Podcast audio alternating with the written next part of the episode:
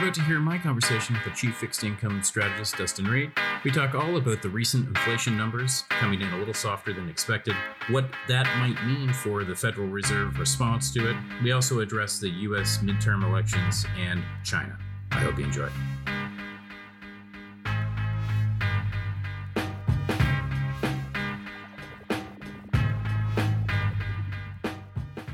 This podcast is for informational purposes only. Information relating to investment approaches or individual investments should not be construed as advice or endorsement. Listeners should seek professional advice for their situation.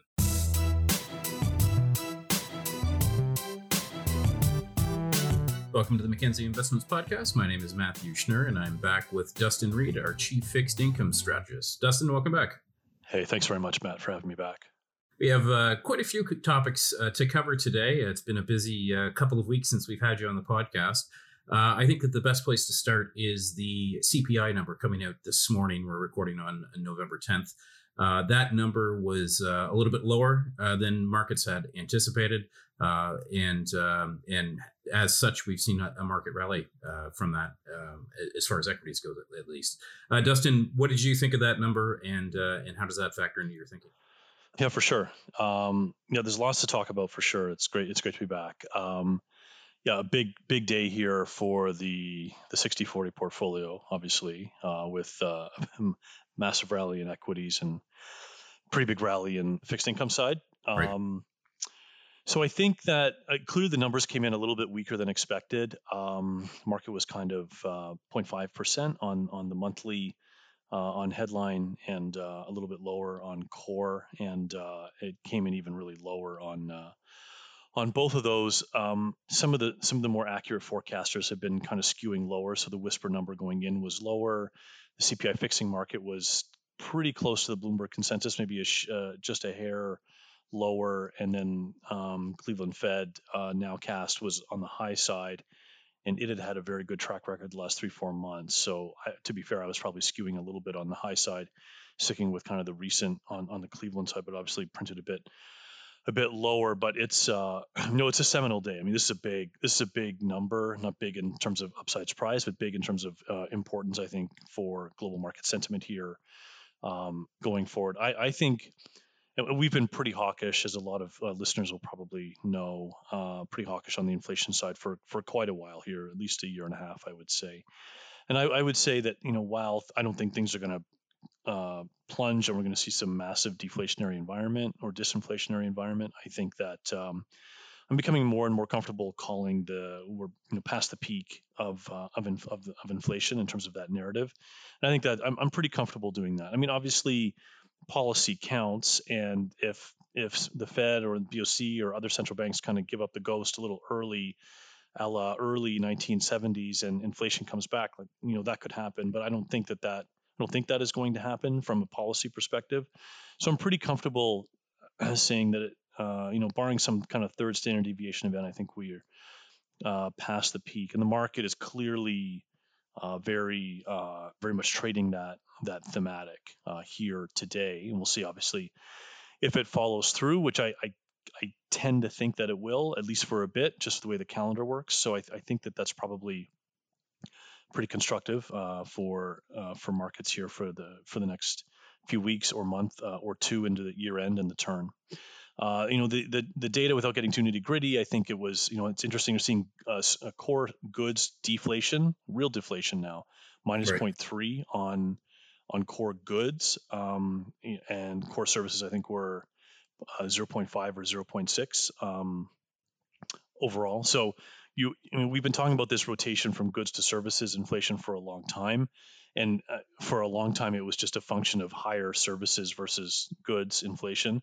But now you've actually got services eh, uh, you know on in the green and and and goods in the red so to speak. So you're actually really seeing that that differential. And it's not a small it's not a small differential. There's a, a few little statistical things like healthcare stuff that was a drag uh, new car uh, new and used car sales were a, a decent drag right. um, you know food prices remain relatively solid the shelter stuff which is obviously very very important a big driver a little over 30% of the weight for inflation uh, still pretty uh, pretty chunky, uh, moving at a pretty good pace. We'll probably continue to do that for the next, I don't know, two, three, four months or slow or so before things slow a little right. bit.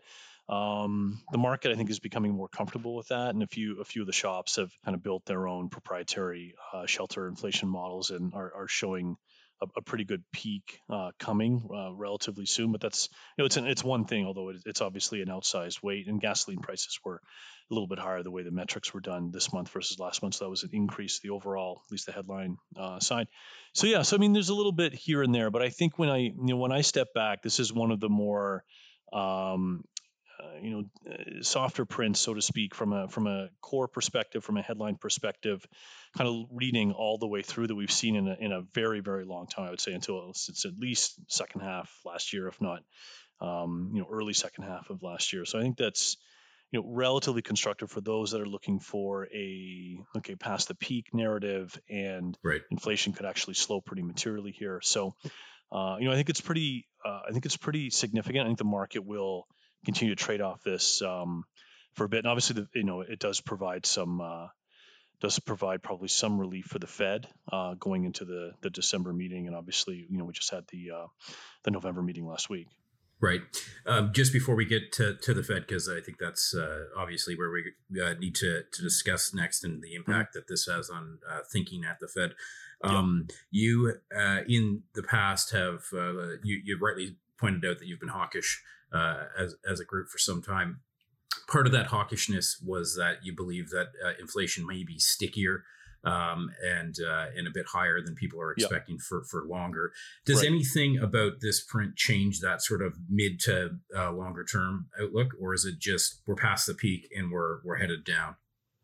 Maybe a bit, maybe a bit. It's one data point. I don't want to get too wrapped up in one data point, but it's definitely got it's definitely got my attention. I think from from my perspective, the you know level up to sticky and then the sticky to structural is very much around the idea that you know for North America, so kind of taking a Canada U.S. blend on inflation, so very round numbers, and going from eight percent headline inflation on an annual to five is one thing. Going from five to two is going to be quite another. And I, I would not be surprised if we get stuck, for lack of a better term, around, I mean, four, four and a half, you know, three and a half, four and a half, so, something in there, i.e., getting back down to pre-COVID levels, which are really, frankly, sub two. Um, uh, uh, and, and to be fair, I think that's probably on a on a core CPR, core PCE measure, particularly in the U.S. is uh, is going to be challenging. So that so when I when I talk about kind of that sticky structural stuff, and part of it's the monthly, and obviously the monthly is a part of the annual, as, as sure. you know, as is obvious. But um, but I I think that getting the froth off this is going to be one thing, but getting the really structural things off are going to be different. I mean, I think a lot of interesting things. You can kind of pick things out of the air or cherry pick and you know kind of make your case, which is always very dangerous when you're looking at statistics. But you know the the CUPE uh, negotiations, right, uh, in terms of what what the union's looking for here. Some of the airline unions in the U.S., uh, you, right. know, you, you, know United, Delta, uh, the pilots union, um, you know big big numbers. You know we talked a lot about the IG Metall. Uh, trade union in Germany, uh, right. which is kind of the, the bellwether for all for for all trade unions in in Germany, and maybe maybe somewhat by de facto the eurozone uh, at eight or nine percent when it when it was looking for its deal in the summer, right? So these are big numbers, and we haven't seen a lot of just the way the calendar works and the way contracts work. You haven't seen a lot of these contracts come up for negotiation yet and renegotiation, right? So I think we're still going to see a lot of second and third round impacts here of around different different labor unions and, and just even just private sector um, looking to uh, increase the increase the wages uh, and try and make up for obviously what's been a, a, pretty challenging situation from a real wages perspective, right? A lot of people have been net net losers, so to speak, from a, from a real a real wages perspective. So a lot of those haven't come up yet, and so this is kind of in, ingrained in my theory of, you know, eight to five is one thing, but five to two is going to be quite another. Right. Uh, good context. Uh, why don't we talk about the Fed? Uh, you referenced that uh, the the November meeting, uh, we saw the 75 basis point hike. Um, we're heading into December. Um, what do you what are you expecting out of the Fed uh, in December, and maybe any comments that you have on the last meeting as well? Yeah, for sure. So I would say I went in, we went into the November meeting with an expectation of a, a bit of a mixed bag because you had four or five, maybe even six uh, Fed members, both voting and non-voting, uh, start to talk about uh, slowing or slowing down or what they would need to pause and that sort of thing.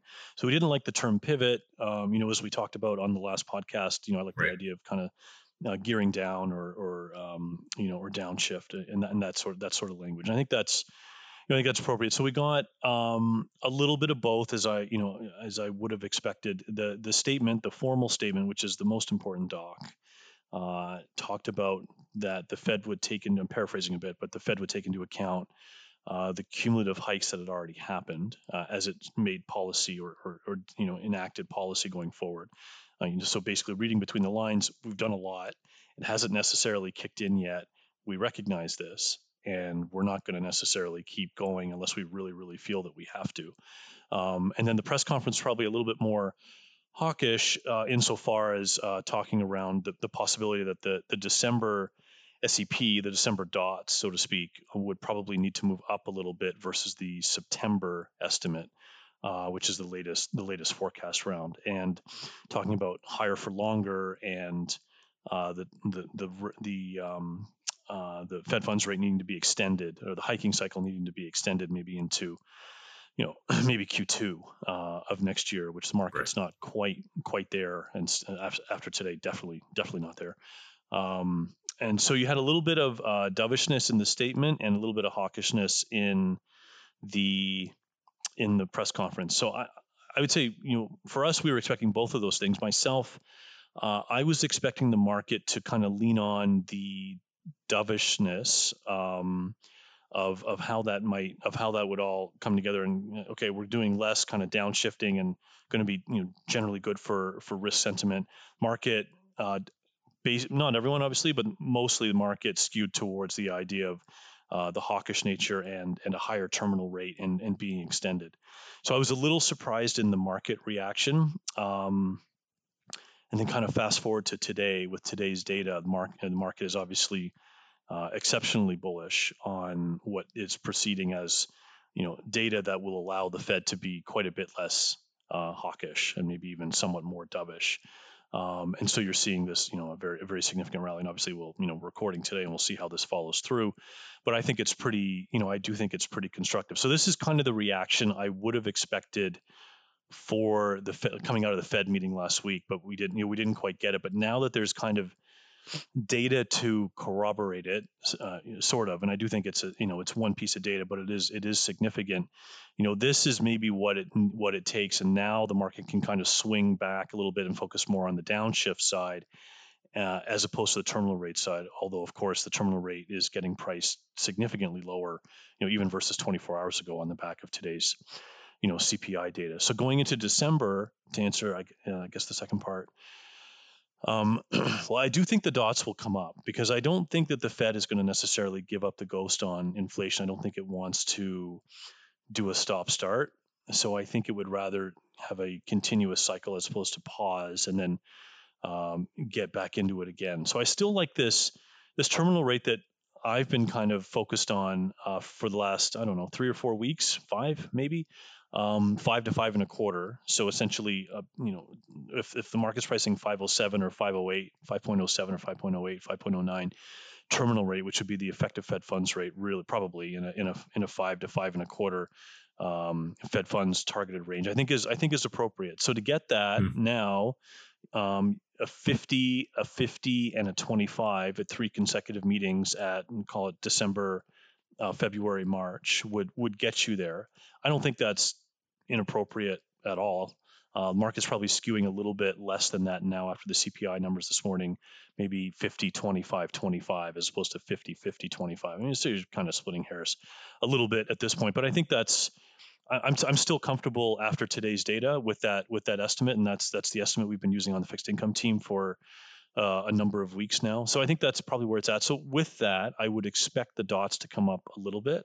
Right. Um, but we are going to see more two-way dialogue from the Fed. Mm. I, I, would even say maybe even three-way dialogue because within the the camp that wants to slow, there's going to be those that um, are talking about uh, pausing, and then there are going to be those that are talking about slowing. So right. you can easily see a three-way conversation or three-way narrative really happening, and you're and you're seeing that already. And I think that's been part of the r- rationale for the market chop, so to speak, over the last three, four, five weeks, six weeks, where you're seeing an introduction of more uh, two-way dialogue, let's say, as opposed to one-way dialogue. And it was really just a question of, okay, what's the delta around that dialogue? Like how how high are rates going to have to go? How fast, right?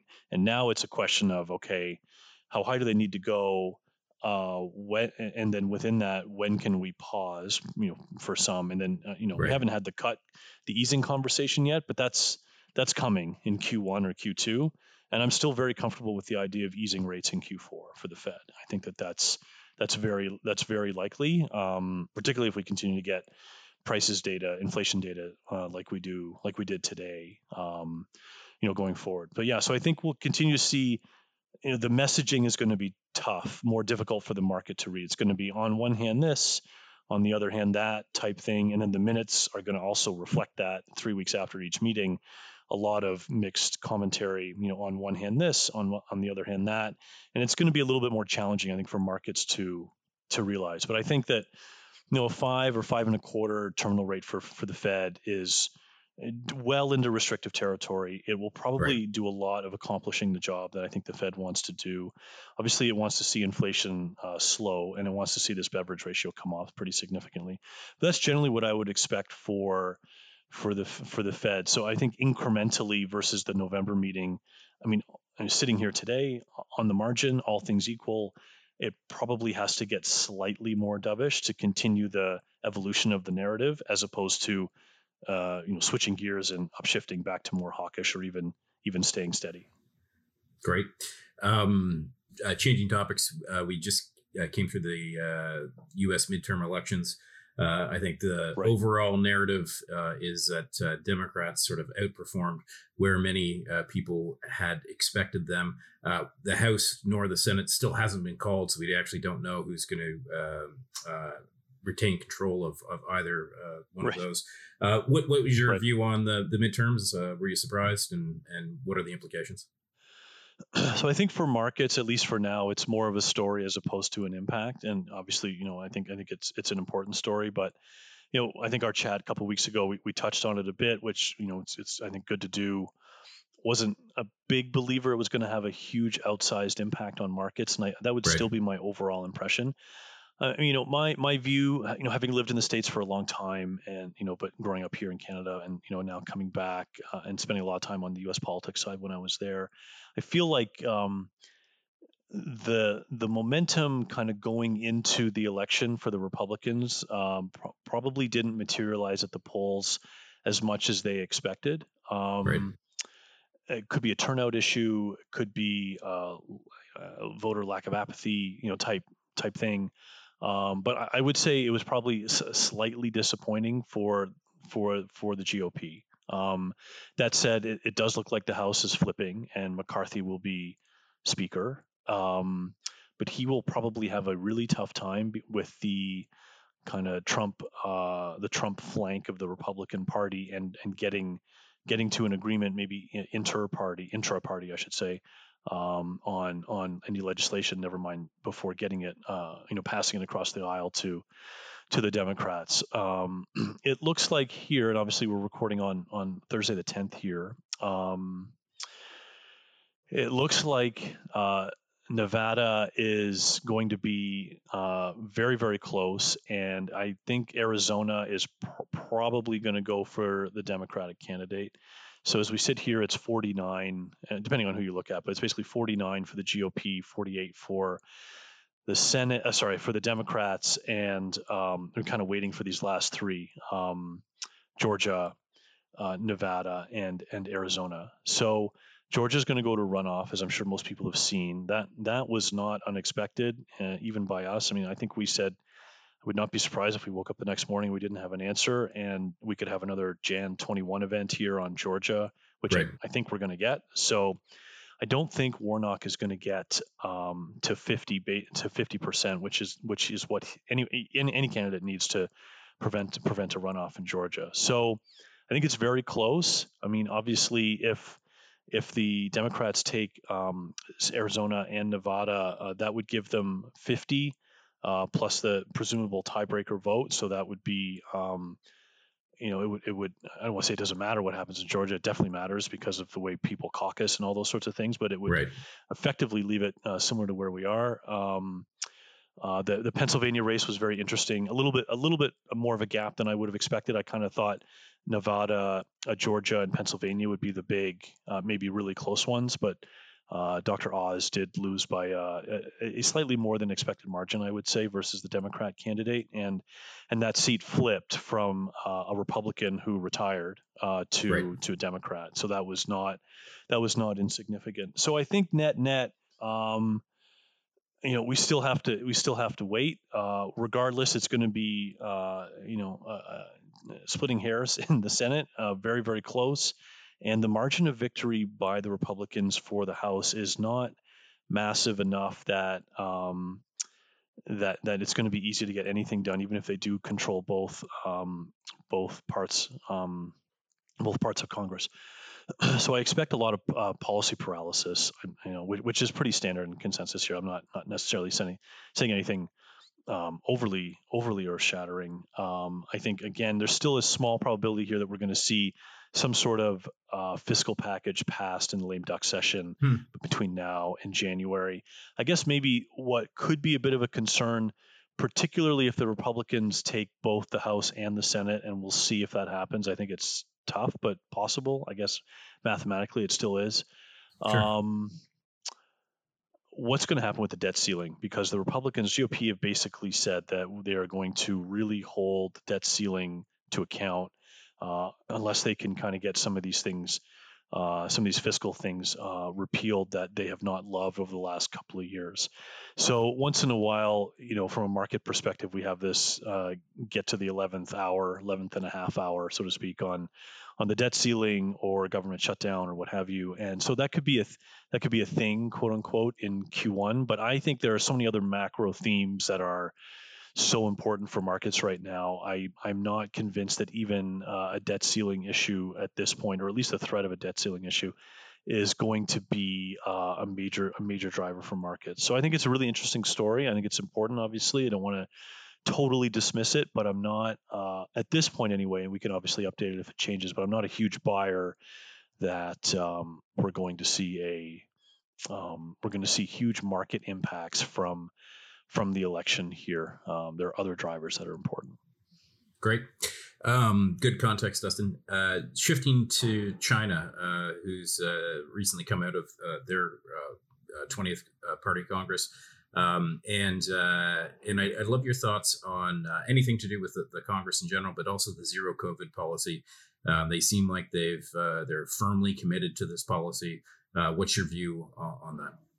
So I think um, you know, there's a few interesting things out of the Congress. One, one, the, the big one from a political perspective is probably uh, a bit of a rotation away from uh, some of the more economic reformer um, personalities and a little bit right. more towards the uh, domestic, uh, maybe more military type personalities, and so that that rotation, so to speak, um, you know, kind of kind of speaks for itself in terms of how things may evolve here for the next little bit. The COVID the COVID zero policy coming out of the Congress was, you know, very very significant, obviously, and um, it's been a big driver for uh, for markets. I think the last the last couple of weeks. I think um, what we've seen is uh, a lot of chatter come coming out of of Asia in terms of is China going to amend its COVID policy, tweak it, drop it?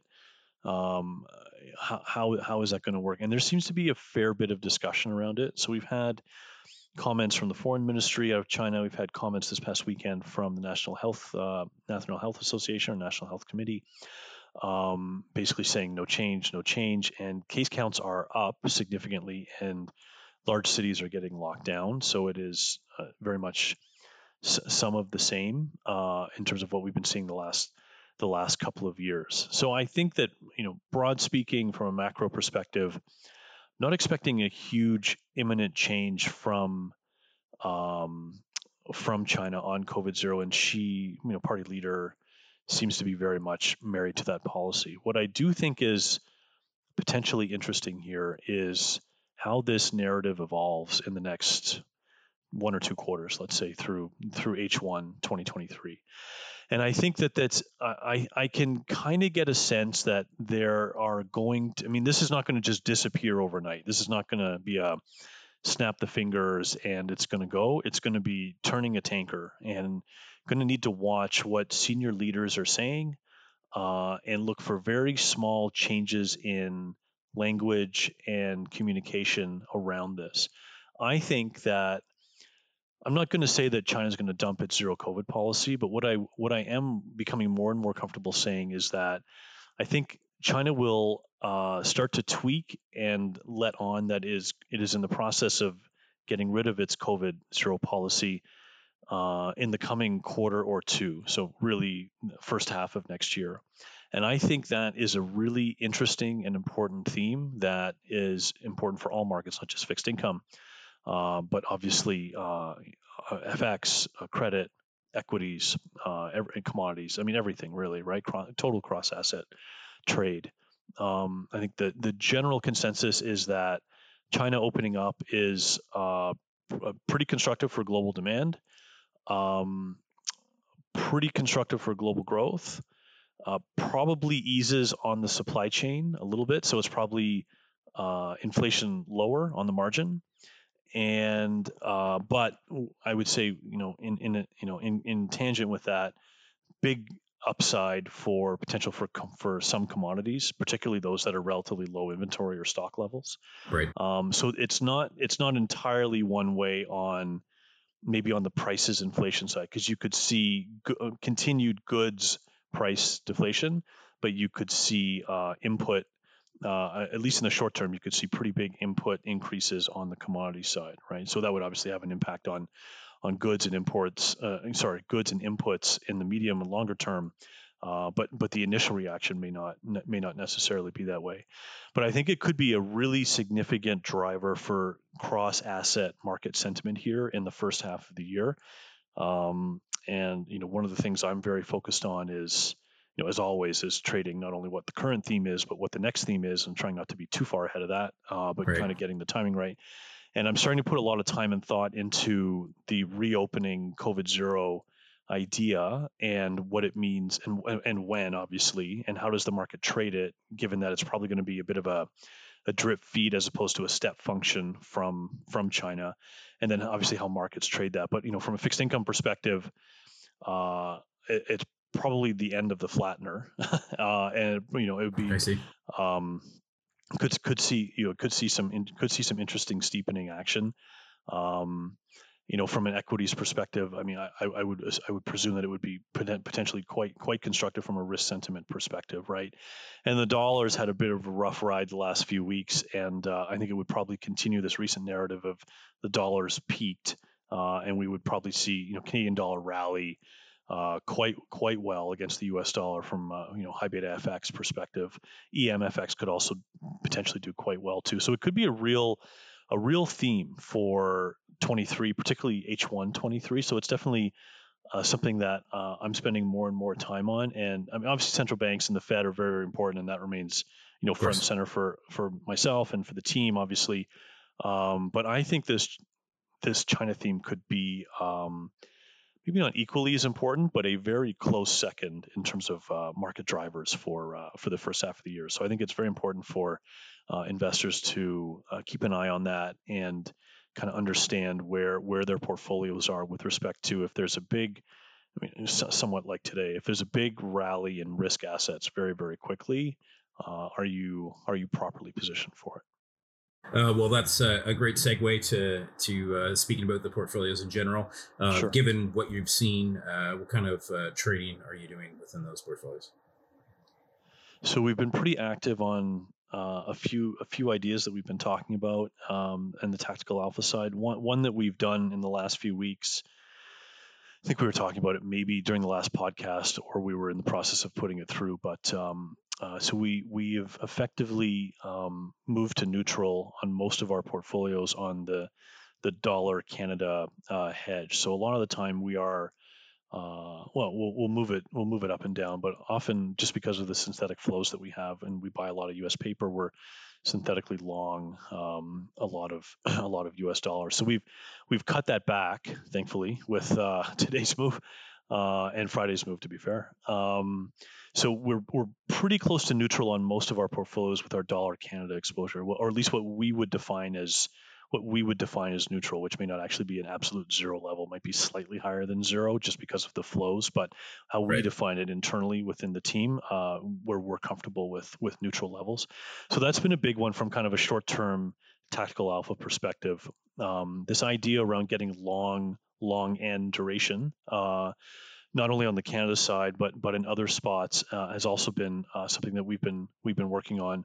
You know, Constantine's been leading the charge on the on the Canada duration play, and that's obviously had uh, a pretty good run here, uh, particularly today. Um, but this idea again that that Canada was kind of first in, so it might be first out. BOC was first in, first out.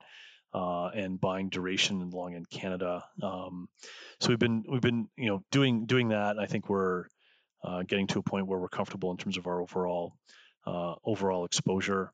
Um, and then on the credit on the credit side, I think uh, you know we continue to, or I think we've we've shed a lot of our loan uh, exposure. Um, I mean, we still hold a, a, lot to be fair, but we were we were quite overweight, and we are now looking for kind of shifting out of maybe loan exposure to more short term uh, investment grade, um, which has been mm-hmm. yielding uh, pretty pretty strong um, results. You know, Constantine's also been saying, uh, you know, if you could get uh, you know at five and a half two year um, uh, IG investment grade uh, yields are it's quite a, quite an attractive level to clip coupons. And then and then I, to be fair, within the duration space, um, you know, obviously, and, and, I do it all the time. I just did it myself. Uh, you know, kind of default towards the nominal side, but we've actually spent a lot of uh, time and reallocated the portfolio to what you would call globally linkers or mm. or real return bonds. Uh, you know, right. in the U.S. that would be TIPS. Uh, here it would be you know real return uh, real real return bonds. Um, so we, we've put um, put a fair amount of our, our added duration, long end duration on on real return bonds and, and TIPS. Uh, we really like this 1.6, 1.6, 1.7 level in in uh, in U.S. 30-year TIPS. We think it's we think it offers very attractive value, um, and so we've added a lot of our duration via real yields as opposed to nominal yields. Hmm. Uh, and you know the the European trade continues to kind of grind in the background a little bit. Uh, we've taken some of our Italian position off. We still hold the, uh, from macro perspective, the the Japan position.